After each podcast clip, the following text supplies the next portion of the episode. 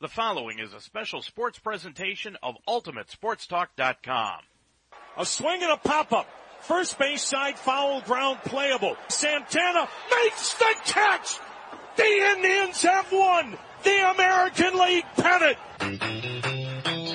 UltimateSportsTalk.com now presents the Ohio Baseball Weekly Show, a comprehensive look at the Cleveland Indians and Cincinnati Reds.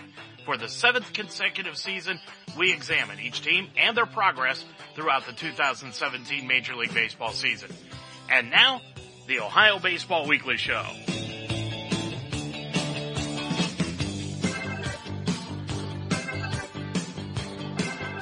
Well, another baseball season has come to a close. The 2017 MLB season is over and the Cleveland Indians are heading into postseason play for the second consecutive year. Meanwhile, the Cincinnati Reds, they have got to ponder what they need to do to get back to postseason play throughout this off season. Good evening, everyone. I'm Dave Mitchell. Along with Mark Donahue, we're going to be talking about the Cleveland Indians and the Cincinnati Reds at the end of this 2017 baseball season here on the Ohio Baseball Weekly Show as we do each and every week.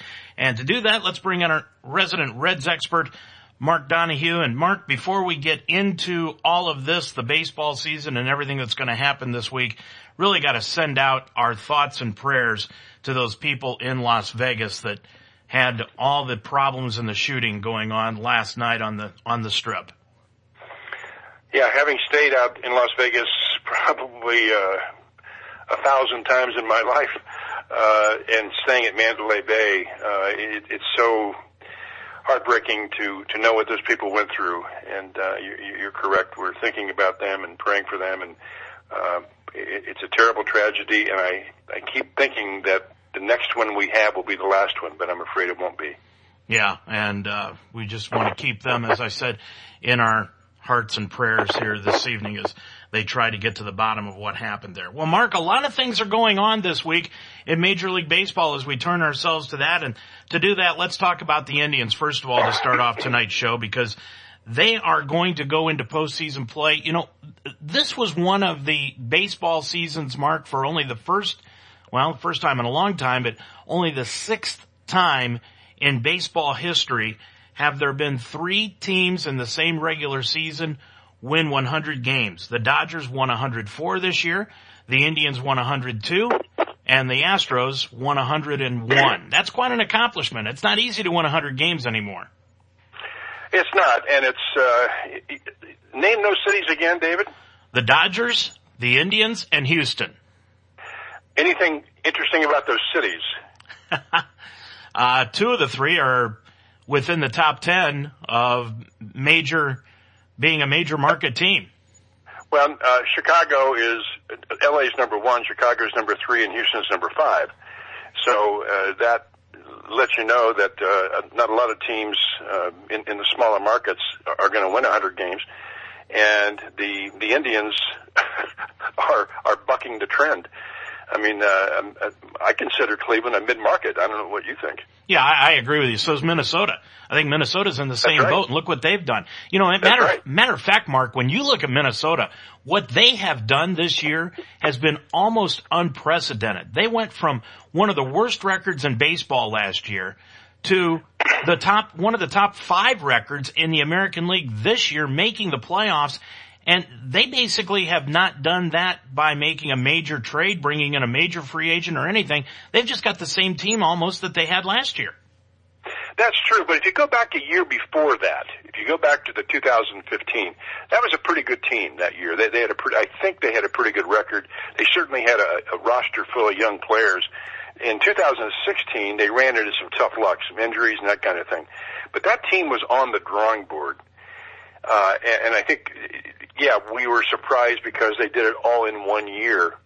But Minnesota historically has been been a franchise that has had has produced uh, winning teams. Yeah, and uh, I, I'm just, I guess, the, proud is the wrong term, but when you look at the Indians and, and the Twins, what they've done, uh, I think they need special uh, commendation for for doing it in in in competition with New York with Chicago and with Houston. I mean, it's it's a it's an interesting uh, makeup of the rich get richer, I guess, uh, in baseball.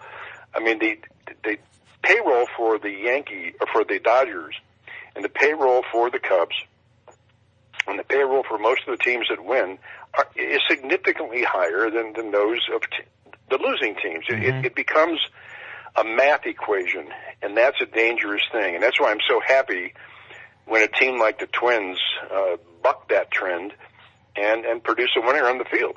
Yeah, it, it, it's it's good for the good for the sport. I, I really believe that it's good for the sport because you don't have all of the major market teams in the playoffs this year. Especially, you know, of course, you've got the Yankees, but the Mets just simply just went right down the tubes this year. Mark, I've got a couple of numbers here that I want to bring out to you. The Indians won 102 games this year, as I said at the top of the show. That's the third time in their history that they have won 100 games, and the previous two times they've gone to the World Series. 1954 and 1995. They won 100 games. That 95 team won 100 games in just 144 games that season because it was a strike shortened season. And now the Indians won 102 and 58 this year. And you want to know another stat that I think is even more impressive? And you tell me if you've ever heard this before. The Cleveland Browns yesterday, when they lost to the Bengals, they've gone 0 and 4 in the month of September. They've lost four games. Mark, do you realize that the Indians lost only four games in the month of September? That's amazing. It really is. And here's uh, another question. Who's going to score more runs in the month of, who's going to score more in the month of October? The Browns or the Indians? well, the way the Browns looked yesterday against the Bengals, oh. I, I got to give England, uh, Cleveland, the Indians a, a leg up on that bet. But, uh, you know, so many things that concerned me at the beginning of the season, um, about the Reds certainly came to fruition. But uh, one last thought on the Indians before we move on this sets up to me the scenario that I think every Cleveland Indian fan must have lingering in their heart somewhere. Minnesota seems to be a destined team. Mm-hmm. I don't. I don't know if they're going to win the you know the one game plan or not, but I wouldn't want to play the Indians only because if they win, they're going to have even more momentum, and they seem to give Cleveland, uh, you know, a good game. They do. And it, it's it's gonna it's not to be a pushover. I, I saw this morning on, on the uh, sports line that Cleveland is prohibitive favorite to get to certainly to win the the American League pennant, but also to win the World Series. And that is to me always a kiss of death that uh, you overlook what stumbling blocks in front of you. And and I know Francona is beating his guys about the head and shoulders, warning them about this kind of letdown. But are you concerned about the Twins? Oh, I am tremendously so. I, have been worried about the Twins ever since the beginning of the season because uh, when we played the Twins in April and things weren't going well for the Indians, the Twins were outstanding against the Indians. Matter of fact, the Indians could not beat the Twins in Cleveland. That was an impossibility for them until late in the year, especially the last three games that they played them earlier this week. And they finally won two out of three against Minnesota, which is the best that the Indians had done in a series against the Twins this year. So when you look at that series against Minnesota, you're right. It is not going to be an easy series if it's Minnesota. But as I heard Tom Hamilton say, and I told you last week when I called you up and we talked about midweek, Mark, one of the network people told Tom Hamilton, the Indians announcer last week, that they hoped it was going to be the Yankees that won that one game playoff against Minnesota because they need the ratings and a Minnesota Cleveland series just would not be a draw. Yeah, what, what a stupid thing to say. Yeah. And, you know, I mean, I, on paper, it'd be interesting to see what Vegas does on that play-in game. On paper, I'd go with the Yankees. Just, you know, the, the, I guess the math, if you look at it, that they seem to have better players because the reason I say that is I don't know the players on the Twins as well. you know what I mean? It's, I'm sure they're, they're they're great players. They wouldn't be where they are, but you have to admit people don't know. I bet the average baseball fan couldn't name three or four of the top players on the Minnesota Twins. I, I agree with you. They probably couldn't. I mean, I have a tough time and I follow the sport. I mean, you got Bartolo Colon, Chris Gimenez, and I only know those two because they're former Indians. You've got Joe Mauer. Buxton and and Mauer and those guys. I mean, they- they've got when you look at it, Yeah. when you analyze it, yeah, they got some pretty good players. But y- you just think from, I guess, publicity or expectation or whatever, that the Yankees are supposed to win that. And if the if the Yankees do win it, that that brings up some interesting discussions regarding the Indians uh, Yankee series. But right now, I, I would fear the Twins just because they're on a psychological high right now, and I wouldn't want to play them. All right, so the wild card games are set. They're going to be played on Tuesday and Wednesday. The American League between Minnesota and the Yankees will be played tomorrow night. The the Wednesday night, the National League game will be played. That's between Colorado and that will be played at Arizona against the Diamondbacks. And then the winner of that Minnesota New York Yankees game will play the Cleveland Indians and that starts on Thursday. That's a 738 game from Progressive Field on Thursday night. And then the Friday game is going to be at 508 on Friday afternoon. Then I believe they get a day off, Mark. But uh, after that, that's when they'll they'll move to either New York or Minnesota, depending upon who the visiting team is. So let's switch. Hey, over. Yeah, go hold, ahead. hold on a second before we move on. What do you think? I mean, talk about a tough off season. Milwaukee, had they won Oh. that game the other day against St. Louis, they had a six to nothing lead in the first two innings. Had they won that game, they would have tied, and there'd be a playoff today Yeah, uh, for, with Colorado for that last spot. Can you imagine the awful taste in your mouth all winter when you blow a six-run lead? Oh, my God, that had to be one of the most heartbreaking losses I can remember for a team that had it. They had the playoff in their hand, or at least they had uh, a playoff game to get to the playoffs in their hand, and they blew it. yep, yep. Okay, let's move on to the Reds. They ended up 68 and 94. You called it. I went back and I listened to the preview show. You didn't think that the Reds would win 70 games this year. You were right. They ended up at 68 and 94, 24 games behind the Cubs. So, you are now the GM of the Cincinnati Reds. How do you make up at least 12 games by next season? You have to get healthy, and you have to get lucky. And the, the healthy part really relies on two things: Tony DeSclafani and uh, Homer Bailey. If those guys are healthy, uh, I think they could, with, with the remaining pitching staff that they have, they can cobble together a, de- a decent rotation and a decent bullpen for that matter. But then you have to get lucky. You're going to have to avoid injuries going into next year. Uh, you're going to have to make some smart moves with your payroll, and and I don't I don't think they're going to sign Zach Cozart unless he can't get the deal he wants from another team. Then they might. But right now, the team I think has enough talent on the offensive side and defensively to be good. I mean, I think they have they they, they hit a lot of home runs. Uh, they, they drive in a lot of runs. They they have some speed. They they are not as consistent as I would like them to be, but a lot of that is because they have young players. That should improve. So I'm I'm okay defensively and offensively. The whole thing revolves around what do you do with that pitching staff because th- there's a lot of holes in it. And I I tell you, the, the guy who scares me more than anything, uh, in terms of relying on him, is Lorenzen. He he had an awful, awful second half.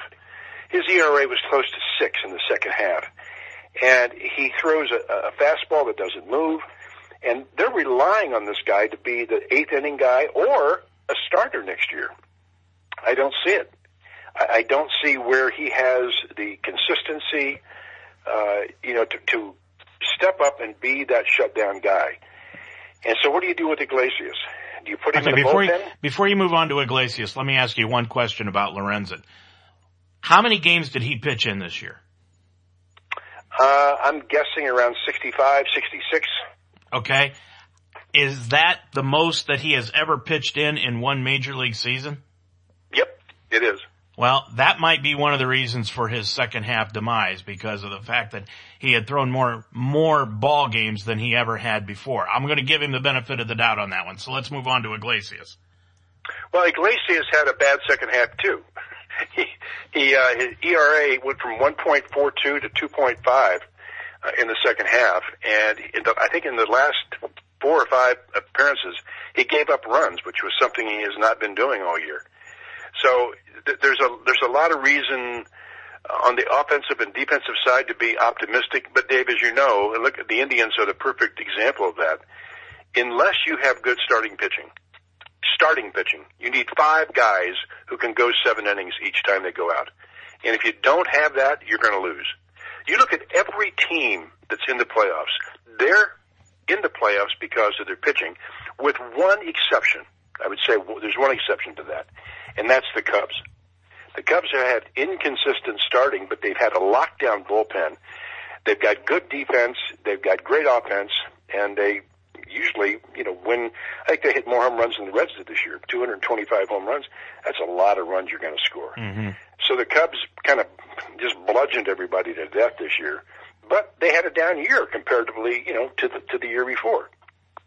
I think were 90 and 72, I think, something like that. 92 and 70. 92 and 70. So they came down. They, I think they won over 100 games last year. So uh, that team fell off because of their starting pitching. So everything revolves around starting pitching, no matter what the Reds do with Cozart or anybody else, whatever trades they make. Not that they're not important, but the Reds score enough runs to win a division. Their defense is good enough to win a division. What they don't have is a group of five starting pitchers they can depend on. Here's the numbers on Lorenzen, all right? And both Lorenzen and Iglesias both came up in the 2015 season, so they've pitched the last three seasons. But for Lorenzen, his innings pitched, they were the most, the most he's ever pitched is 113 in the third innings. That was in his first year, 2015, but he was a starter. He started 21 games that year, pitched in 27. This year he did not start a game. He pitched in 70 ball games this year but he pitched in 83 innings. So he pitched 30 innings less this year than his high water mark of 2015, but he was in 70 ball games this season. So that, that's where I was coming from on that stat. As far as Iglesias is concerned, same thing. He started 16 games in 2015. He was in 18 games, so he had two relief appearances that year. 95 and a third innings for Iglesias. This year is the least amount of innings that he has pitched as a Cincinnati Red. Last year he pitched 78 and a third. This year he pitched an even 76 innings. He was in 63 games mark, all in relief. Now, from what I understand, and I've never been a relief pitcher, and, but you have got to, all the times that you're up and down and throwing, there's a lot more torque on your arm when it comes to throwing as far as being a guy in the bullpen because you're up and throwing all the time and maybe get into the game, maybe not than you are as a starter because you, you normally don't throw in between starts except for that second day after your start. Uh, that's when you throw if you're a starting pitcher. So these guys probably have not been used to being a relief pitcher because this was really their their first full time flit full time attempt at being a relief pitcher. Maybe their arms just got tired in the second half. Well, something happened because in the second half of the year, Lorenzen had a 6.32 ERA. Yeah and and even Iglesias a 3.51, and he's he's your closer. That's that's really high for a closer, a 3.51 ERA. So maybe you're right. I don't know the reason. I don't think anybody knows the reason. Uh, but what possibly could happen is the league has figured these guys out. They know Lorenzen does not have a put out a, a, a lockdown pitch other than his fastball, and if you key on that fastball, you're going to hit it. Now Iglesias has a lot more deception with his motion and different arm angles and those kinds of things. But at the same time, he fell down significantly in the second half, and that's that's scary when you when you you think you have certain blocks that you can build on on your on your pitching staff. And two guys I know the Reds were counting on this year to have just great years were Iglesias and Lorenzen. And they got progressively worse through the year, and that is a scary proposition. I hope you're right. I hope it's because they just got tired. But if you're going to have a pitching staff that is anchored in the eighth and ninth innings, and, and Dave, as you know, those are the worst games to lose. Yeah. You know, you're ahead three to one going into the ninth, and you lose the game. That sits in your craw for a month that you lost that game. Yeah. So you have to have that that closer. Like and like the Indians have four closers on that team. so, uh, so long story short, the, the second half of the year, some of these ERAs for guys that they're looking, you know, Peralta, the second half of the year had a 4.8 6.88 ERA.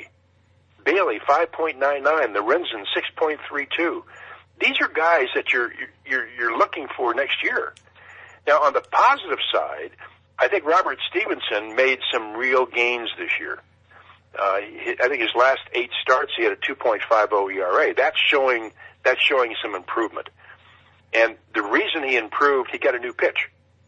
Uh, he he developed that slider. He threw that slider hard, and it's hard to hit. And with a little bit of deception, uh, he could add to his repertoire. I mean, if he adds a changeup, he, he's going to be a tough pitcher. So everything the Reds can do this year should be evolved around this off season should be toward the pitching. That is the only way they're going to improve that team. And you know the the the thing that uh, the highlight of this year, and we can talk about this in a few minutes in more detail. I have some details. Is Joey Votto. What Joey Votto did, did this year was unconscious, and uh, you know I think he, as I saw on Sports Center the other night, three of the ma- major writers are are voting for Votto for MVP which I think would be a shock to everybody. Yeah, that, that one is definitely, it may not be a shock to a lot of the baseball people around the game that, that hang around the game all the time, but some of the fans and, and I'll tell you the people in LA and New York are going to have a cow over something like that. How, how much, well, how much, let me ask you this about the, the red starting pitching. You figure you've got DeSclafani coming back. You think you do. All right. Bailey coming back and he'll be a year away from that surgery. So he should be back to where he was prior to the surgery. And you've got, well, I'm going to ask you, how much are they going to depend upon Finnegan? Oh, you can't depend on Finnegan. I don't think you can depend on DeSclafani. There's, there's no, you'd be foolish to, because you, you, you don't know what these guys can do. They've never been healthy. Why would you build your pitching staff around guys who have never gone? I mean, Finnegan hasn't pitched for an entire year, but DeSclafani's been out for two years. I mean, why would you depend on him? That, that would be foolish for them to do that. Okay, so who so do you gonna, so who do you see as their starting rotation next year after Bailey and after Stephenson? Well, it's going to be a coin cost. I, I think Mahle looked pretty good. Um, uh, in his yeah. short stint with the Reds. I, I think he's got to be penciled in right now. You got Stephenson, you got Mahle, you got Bailey, uh, probably Sal Romano. Uh, I think he had a number of good starts this year. Yeah, he did. Uh, so he, he would be one of my guys. Uh, Amir Garrett, uh, yeah, he, start- he needs a, he needs a lot of help on his location. His stuff is there. Yeah. His stuff is really there. And then of course, his last start of the year, Mark, Garrett's last start of the year, he was outstanding. Yeah, and and then the, the big, I, I think the, the the hope for the Reds is Castillo. Uh, that kid could be the anchor, uh, you know, for this rotation down the road. Uh, so you you've got the makings of a decent pitching pitching staff with Mahle, Castillo, Stephenson. Those are three young guys, and you throw in Homer Bailey, and then uh, you know one other, maybe Amir Garrett. So th- there is some hope there, but the, the point is these guys not one of those guys is proven to be healthy of, of late or have not had enough experience that you can depend on them. Look, look what Garrett did the first month of, of the year. April, he was what four zero oh and had a two point two ERA. Yeah, and then he then he got blown up. Then he got sent down to the minors, and he was never the same pitcher. He got, he got beat up down in the minors. So you can't build your pitching staff on an unproven commodity like that what I would do is go out and get another Feldman, somebody like that, or two, and put Garrett in the bullpen. Bring them into you know spots where they they can uh, succeed. Uh, the other guy that you know you, you have no idea how they're going to do is Cody Reed. Cody Reed's got a big league arm, but he hasn't done anything to give a general manager any right to expect him to perform next year, and, and you'd be a fool if you did. Mark, before we get back to the Indians, I want to talk about the attendance figures this year. And a lot of people will tell you that baseball is a local game and these attendance figures would really point that out to be true. Do you know who led the major leagues in attendance this year? Take one guess. Um, Houston. The Dodgers. by 300,000. They they got 3.7 million people through Oh the God. through the stands this year to watch the Dodgers play in what was the best season the Dodgers have ever had as far as wins in a regular season. St. Louis was second at 3.4. San Francisco, Mark, who finished in last place, 3.3 million, and then came the Yankees at 3.1. Toronto had 3.2. The Cubs had 3.2, and the Angels drew just over 3 million people. Those are your top eight teams. Colorado was just under 3 million mark. They were at number eight at 2.9. So was Boston and Milwaukee this year.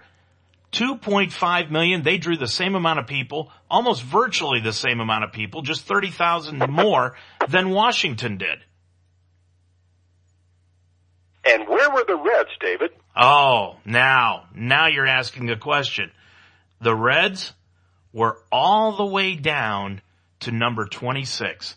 They brought in 1.8 million. But, Mark, that was only 175,000 less than the Cleveland Indians who drew just over 2 million people. Of all the teams in Major League Baseball, 23 teams finished with attendance of 2 million people or more. 23 of the 30 teams. Do you know who's in last place? Philadelphia? Tampa Bay at oh, one, yeah. 1.2 million. Why Major League Baseball ever thought they had to put a team in Tampa Bay is just ridiculous. And they only play Oakland, Oakland, the White Sox, and Tampa Bay, and Philadelphia. There's another one. Philadelphia also had less than 81 games at home. Why? I don't know. They pro- especially Tampa Bay. How could you not have, they've got a dome. How did they only play 80 games? I think they, because of the storm, I think they, they Okay. moved one of their games. All right, all right. The hurricane. That makes sense. You're right. That makes sense. Okay. So, and even if you add in their average amount of attendance, Tampa Bay's average attendance this year was 15,670. But the Indians, as I said, they, they ended up with attendance over 2 million people this year. That's the first time they've done that in several seasons. So, you know, to sit there and say that Major League Baseball is a dying sport and that people aren't going out to the stands anymore, well, that just shows you that they're wrong. I'd be interested to know too how many of the they say the attendance, say for the Dodgers, was what 3.2 million, 3.5 Three million? point seven million. Three million seven hundred sixty-five thousand. Well, I've been to Dodger Stadium about a hundred times because I used to work in L.A. and I used to go to Dodger games all the time. You'd be shocked how many empty seats you have there that sell out. it's amazing. I believe So. I wonder because I wonder how many you know people buy seasons tickets, but they don't go to the games. And that that'd be kind of an interesting statistic to look at that people actually show up for these games. But I, I think of all the numbers you just mentioned, the one that surprises me most is Cleveland. Yeah, I mean, there was this teams. There were times back in the '90s you couldn't get in that place. It was sold out for how many games in a row? Four hundred fifty-five. Yeah, I mean that's that's what five years worth of baseball, four Yeah. years worth of baseball. Here, here's another interesting stat for you, Mark, an interesting attendance figure. Overall, this is all the games, 162 games. Do you know who the biggest draw in baseball was? The biggest draw. These guys are the ones that led the league in fans at every game. Average attendance. Cubs. Dodgers. Dodgers well- again. You know, what's 40,000. am- it's amazing about the Dodgers too. They lost what? They lost 11 games in a row, and they still had the best record in baseball. Yeah. Yeah. That's amazing. I mean, they they were up on the Indians by 22 games in, at the end of July. At the end of July, they were up on the Indians by 22 games. They ended up up on the Indians by two. Two games. That's the way the season ended. Now, let me bring up a couple of other stats to you. Do you know what the Indians run differential was during the month of September? I'm going to guess Go ahead. uh, 124. 145 to 37. Holy cow! Yeah. Well, wait a minute. Now you said differential, so Well, what, what's the difference between What, what is that? 144 One, 144 and 145 and 37 is, uh, 108. Yeah, 108. 108. Okay. Yeah. Yeah. Jay Bruce drove in 100 runs for the first time. Now he didn't do all of it in Cleveland, but he drove in 100 runs for the first time in his career. You know, you sure about that? Yeah. Yep. I thought he, I thought he drove in over 100 with the Reds for a couple of years. I will check, but that's what they were saying yesterday. First time he had driven in hundred runs in his career. Hmm. Yeah, Michael Brantley came back. Michael Yeah, Brantley is he, came. is he, is he going to be on the roster? Yes, he will be. He came back and hit a home run yesterday. Hit a home run yesterday. You know what? They're wrong. He did drive in 100 runs with the Reds in 2013. 109 runs. He had 30 30 home runs, 109 RBIs, so they were wrong. See, Dave, Hard in the believe. future, in the future, Dave, Check with you trust first. what I say and not what you read, okay? Yep. But this year he drove in 101 runs and had 37 home runs. Boy, that's, that's a season. And he won't get any love for most valuable player. No, he, and he shouldn't. You know, you divide your your your teams that way. You know. But he probably hit 250, 260, something like that. That's the problem about Jay Bruce, and uh, it'll be interesting to see what the Indians do. And uh, I would make a bet if the Indians go all the way and win it, they'll sign him, and if they don't win it all, they won't Who, because they're going to have Br- Brantley back next year. who's the best fit for Jay Bruce? Besides the Indians, where, where do you think would be the best fit for him? Oh God, I think there's a lot of fits for Jay Bruce. Uh, he's, uh, you know, especially he can play first base. I don't know how well he played it for the Indians, uh, but you know, as he gets into his his later years, with his swing, uh, he could play in the American League for another ten years. So, I think there's a lot of American League teams that could use him. He's still a very good defensive player. At least he was with the Reds last year. Yeah, he, and he's only 30 years old, Mark. I know that's amazing. He's he's four years younger than Joey Votto, so that's that's an amazing statistic. But Um, uh, he's I, I think there's a lot of places for Jay, and I, he'll probably sign. Yeah, I could see a team like the Yankees or the Angels or, or another team that has the payroll uh, spot for him, who wants a dependable guy who's going to hit you 28 to 32 home runs every year, drive in 90 to 100 runs, play good defense, great teammate. Uh, he's been in the big games, so yeah, I think a lot of teams would like to have Jay Bruce. Here's another thing, Mark, that I'm going to throw out to you. This, he struck out 139 times this year in 555 at bats. He had 617 plate appearances, okay? Struck out 139 times. That is the least that he has struck out in baseball since, well, last year he struck out only 126 times when he split the year between the Mets and the Reds. But every other time, 145, 149, 185, 155, 158, 2010, he struck out 136 times. So he cut down his strikeouts tremendously this year. Yeah, why don't you ask me how many times Jay Bruce struck or um, Joey Votto struck out? All right, how many times did Joey Votto strike out this year, Mark? 83. 83. Yeah. I mean, his year this year was really unconscionable, and I, you know I hope that the, the baseball writers look at what he has done in, in terms of his uh, uh, for a 34 year old, or uh, for anybody, for a 22 year old, the year he had this year was, was really one one of the best in Reds history, and his his on base percentage, everything he did this year was at or, or, or broke a, a career record for him, or was very near a career record. But he only struck out 83 times. He was on base over 320 times. I mean, that's that's crazy. And I think he can win the MVP. I think there'll be enough votes for him. There'll be enough purists out there because who would you in, in the in National League? Who would you look to that had a better year than Joey Votto? Mm. Boy, that, that's a, Well, that's, well, Stanton with the home runs is, you know, that, that's a logical response. But Yeah. I can't think of a, of a player on a team. Bellinger with the Dodgers. Uh, yeah, maybe he, he didn't play the whole year. His numbers are great. Right. Uh, but you know what what Joey did uh, this year in terms of, of, of his concentration. I mean, it, it's just a, an amazing thing. Uh, his his uh, his line this year was 320, 454, and 578 with 36 home runs, 100 RBIs, and he scored 106 runs. He led the majors in walks with 134. He led the majors eh, on OPS at 1,032. I mean, his his numbers, he, he just doesn't make outs, and that's he. Yeah, 134 times he walked compared to 83 strikeouts. That's that alone is a statistic you just don't hear in baseball anymore. All right, I'm gonna I'm gonna let you explain yourself because I've not only heard you say this, but over the last couple of weeks I've heard a lot of people say this around Cincinnati, and that is Joey Votto is the best hitter in Cincinnati Reds history. Now, how can that be? And I'm playing devil's advocate here. How can that be when Pete Rose is the all-time hit leader? Well, because Pete Rose has more base hits, he had more singles. But Joey Votto clearly his slugging percentage, way more home runs, more, more RBIs, more total bases, more walks. Uh, there, you really can't. Pete was a singles hitter, and I, I love Pete Rose, and he was a perfect complement to that that big red machine deal they had.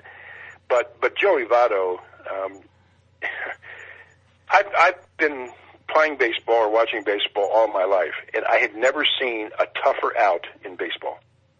I've seen guys have years where they might hit 50 home runs or drive in 130 runs and they're off the chart for a year. But over the course of a 10 year career, Joey Votto has done things that no Reds player, uh, no Reds player has done, and very few players in the history of baseball have done. That's how good he is. How, and he does, he doesn't make outs. How do you define a tough out? Uh, a, a guy who will have a 10, 11 pitch at bat Okay. and then hit a three run home run, that's a tough out. A guy that if you throw him a strike, he will hit it hard. And then I, I don't want to get so number crazy here, but there is a stat. And here's the other thing about Joey Votto. There's a stat called batting average with balls in play. And that mean that, that stat means that when you hit a ball and it's fair, how, what, what's your batting average?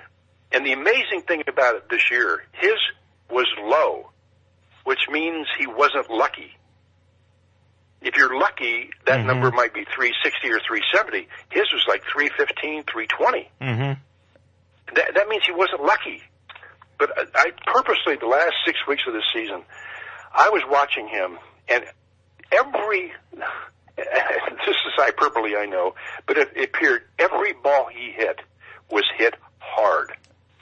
And many times he would line out to the first baseman, line out to the second baseman, put the left fielder against the back of, you know, the left field fence. He can go either direction with the ball. And he is just a tough out. You, you, you, he's frustrating because you, either you're going to give up a three run home run or a home run or a double, or you're going to walk him. And to me, that is why uh, Adam Duvall, despite what you see on the stat line, did not have a good year. He only drove in 99 runs. Joey Votto was uh, on base 321 times in front of him. You know, I want to I want to ask you this question too, Mark, because you brought up a lot of stuff there. Okay, have has analytics, and of course that was all set up with Billy Beane and and uh, you know in the in the Oakland A's movie named Moneyball. Have analytics really brought those kind of stats to the forefront in baseball? I think it has redefined the the player because it gives you the you know 30 40 years ago a good pitcher was a pitcher who won 20 games. Yeah. Now you and you know well he went 20 and 13 like a Robin Roberts, but they forgot that Robin Roberts was a he was a, a great pitcher, but he lost a lot of games too. And the reason is his secondary numbers weren't that good compared to other pitchers like Don Drysdale and and, and Bob Gibson and those guys. So I, I think the analytics today they help us define a player beyond just the obvious. How many home runs did he hit? How many RBIs did he have? It gets into you know like that bat, batting average with balls in play. To me, that's an interesting statistic because it talks about luck. If you have a year where you're hitting 400 with the balls in play, you're lucky mm-hmm. because that that statistically just doesn't happen in baseball. So if you have a guy with that kind of batting average, that means there's going to be a regression to the mean. They're going eventually that's going to catch up with them, where the, those balls are going to be caught. So yeah, I think the analytics gives general managers today a much greater insight into the value of a player, and that's what I, I think those numbers do. and that's something that Billy Ball, you know, by Billy Beane, he didn't really start that, but he, he was certainly the first guy to use it as a strategy in in moving forward with his team. He he he took him seriously. Right. I mean, he, he's the guy who said that the stupidest thing you can do is try and steal a base.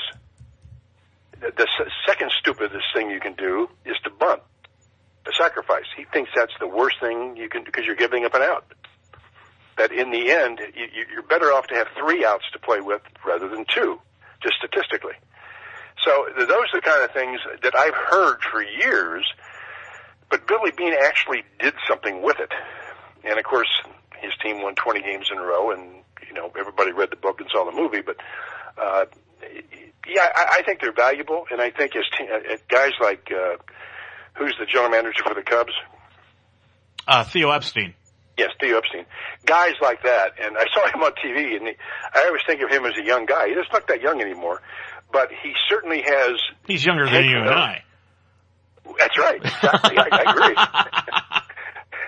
but uh, th- these young general managers, they're smart, and I and I hope Williams, the Reds GM, follows their lead and looks beyond just the the, the, the, gaudy statistics that are on the top line and, and get beyond that. And, and when they start identifying talent, Mark, the, the one that, here's a couple things that I want to bring up, uh, as we wind the show down here in the last 20 minutes. The first thing is, the, everybody's got to complain about baseball somehow. They've always got a way to improve the game. You know, the last couple years it's been, you know, put the clock on the pitchers, get the guys back in the batter's box, intentional walks, just let them go to first base, all this stuff, okay?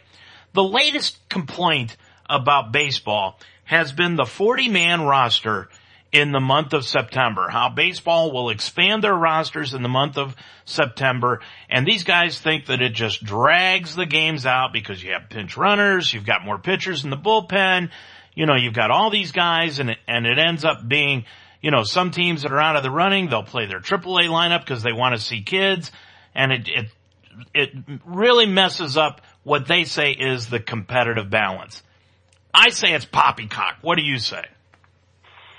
Uh, yeah, I, I think there's something to expanding the rosters in September. That if you're a team that's not in the pennant chase, that's a valuable month to evaluate that talent, and I wouldn't take that away. And so what? It slows down games in September, uh, and it does because the other day the uh, I think it was the Cubs. uh, They brought in nine pitchers. I Yeah. think the other day, um, and so yeah, that, that that's going to happen. But I think that's a that's a minor problem in baseball. But as you look at younger players and doing these analytic, analytics, uh, e- even things like um, the, time it takes for a pitcher to pitch are going into uh, an evaluation of a guy's talent. Because, as you well know, you, you've been a catcher, a pitcher that dwaddles on the mound uh, and just takes so much time and throws a lot of balls, uh, it makes your defense worse. So every little nuance the game is being challenged, and I, I see nothing wrong with that. You and I disagree. I think some of these things are good. I know I I really like the idea of catchers uh, being able to, you know, not being run into and have their careers ended because somebody's trying to score, you know, a run by knocking the catcher unconscious. I think that's stupid. It's a bad use of your investment. So I think some changes are good. And the biggest thing about time in the games is the commercials. It's not the players, not the plays. Yeah. Uh, well, yeah, I, and I agree with you totally on that. I mean, it's, it's the commercials that have increased the time of the games in Major League Baseball. But when you've got this 40 man, you know, I've even heard that this suggestion, and I'm going to throw this out to you. What about doing what professional football does or the NBA? They have a set roster of 31, 32 players for major leagues but you can only have 25 eligible on the day of the game and run through that uh, the entire season. What do you think of that idea? I think it's a great idea, but the union won't do that because that means you could you could move up. Say it's a forty man roster that you could interchange basically and have Mhm. twenty five of that forty, you know, any given any given game. Uh, that means you could move these players up and down, and you can't do that under the current uh, agreement because there's for the purpose that you don't want these guys going from Indianapolis or going from uh, minor leagues to major leagues, um, you know, 15 times uh, like a season Yeah. or 20 times a season. You know, it disrupts their lives. It, you know, they have no continuity and all that stuff. So, yeah, I think it's a good idea, but I, I don't think the players would. Yeah, I mean the the situation is okay when you look at it. For example, Corey Kluber Corey Kluber could throw for the Indians, and then the next day you know he's not going to pitch. So why does he have to be on the why does he have to be on the active roster for two or three days? You know, and that's that's the whole idea behind this that you can actually bring up somebody. And then somebody else said, I I heard somebody else give up the give the idea that okay, well why don't you just set your roster for each series, whether it's a two game series, three game series, four game series, doesn't matter, you know, because they almost do that now, Mark, with double headers. If you recall, they increased the roster on double headers to 26. So they can bring up an extra guy to play during double headers on those days. And that's kind of the, the, what they're doing here. It's an offshoot of that idea. Yeah, and I, there's something to be said for that. And I, but I, I think if if there are going to be complaints, it's going to be by the players' union. They don't want their guys bouncing around from you know AAA to to the major leagues 15, 20 times a year. And I, frankly, I can understand that. That would that would be aggravating, not knowing where you're going to be, you know, on a weekend. Yeah. I may be called up, I may not. But you could you could get around that by having a 40 man roster, and it, it, like in college, you have a travel team. Mm-hmm. The cost comes in when you're taking those guys on the road, and then you're also disrupting the minor league teams because they don't know from a, from a day to day who's going to be on their roster at AAA, say, or Double A, because they could, you know, oh God, we just lost our starting infield because guys, you know, they're going up. There's there's a lot of problems with that. I understand the logic of it, but you got to think of the players too, and I don't think they would enjoy that that that yo-yo of going up and down all the time. Yeah, you, you, you might be right on that. The other thing that I wanted to bring up tonight, you know, we've talked about the last couple of years announcers retiring. And of course last year, uh, we lost Vin Scully, uh, and he retired as, uh, the announcer for the Dodgers and Dick Enberg, whom a lot of people really didn't even know was still doing baseball because he was mired in obscurity doing Padre games, Mark, but you know, Yeah. he, he did, he did retire at the end of last year. He's no longer doing baseball. We've got another announcer that's retiring at the end of this season, and he's longtime Chicago White Sox announcer, Hawk Harrelson. Now for anybody, he's retiring. Yep. No, he did, I didn't know that. Yeah, he's he's stepping down. Now he's going to do some home games next year, but not even half the schedule he announced. Uh, but he's not going to go on the road. He he is totally he's he's gone away from going on the road. If you've ever heard Hawk Harrelson, Mark, and I know you have, he is the ultimate homer when it comes to announcing baseball games. He's it. Yeah, I played in a golf tournament with him in Chicago. This was I don't know 20 years ago, and uh, maybe more. Uh, and I remember all I remember about him was he uh, he had the wildest golf outfits. I mean, it was it was a three day tournament, and he was wearing chartreuse and baby blue and and all this wild. He was a good golfer. I mean, he was. That's what I heard. All of us. Yeah. he's really good. He hit a ball a long way, and uh, funny, really funny guy. A lot of stuff you can't repeat what he said Oh yeah. at the at the dinners, but uh, yeah, I like talking. Uh, put it on the board. It was just, Yes. Yep. Yep. And if you, all you had to do is look at him. If you get a chance, Google Hawk Harrelson, look at his face. You'll know why they call him Hawk. oh yeah, it's a big beak. Yep. for sure. Yep. You'll know. And you know, he said the Indian announcers interviewed him before the last game yesterday. And that's where I heard that he was retiring because he's pretty much kept it under wraps all season that he was going to step down. At least he has nationally. But he said, you know, during, he, he played for the Indians back in the late 60s, early 70s. And he said he enjoyed his tenure with the Indians. He loved the front office. He loved the players. He loved the city. But there was one thing he absolutely hated playing for the Indians, and that was the old stadium. He hated the Yeah. old stadium. Yeah, I, I don't blame him for that. hey, speaking of anna- announcers, uh, now you've been listening to Reds games probably more this year than, than in other years. What do you think of Marty Brennaman? Um, Marty is a guy. How do I couch this? Um, Marty is the type of guy that reminds you of your older, elderly next door neighbor who has decided throughout the years that he knows everything about everything and he will be glad to tell you about it.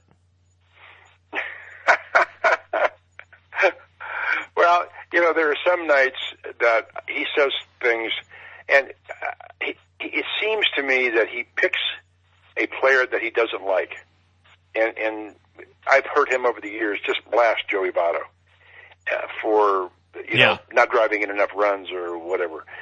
And he never gets off that. And it, it gets boring. And the players, I, from what I have heard, players can't stand him. You, you never hear Marty Brennaman talking to a player. Never. No, you don't. I, I have noticed that this year. Yeah. because they, nobody will talk to him. And now on on the other side of the coin, he's one of the few announcers that will take a shot at ownership. hmm And the other day, the Reds, I think they were ahead four to one and lost a game uh, in the ninth inning. Um, and he said, "You know, I can't wait for the season to be over." Well, that's that's exactly how most fans feel about it.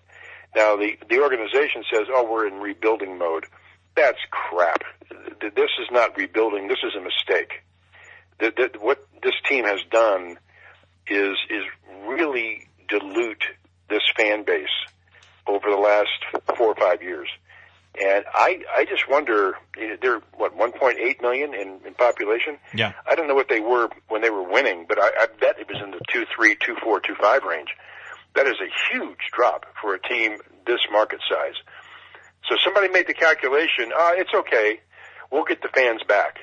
Well, the Indians are winning World Series or going going to World Series, and their fans haven't come back from 1995. So I hope the Reds are right because uh, you cannot compete with Milwaukee and St. Louis when you're you're drawing what 700,000 fewer than those teams, or in, in case the the Cardinals what over a million less Yeah. in, in a comparable size market. I mean that that's they did something wrong, and uh, it's going to take a long time to fix it. You know, here's the one thing that I do want to make sure that everybody realizes when, when the Indians sold out 455 consecutive games, there was one blatant reason that happened, Mark. And when I tell you this, you're going to realize, oh yeah, you're right. The Browns were gone.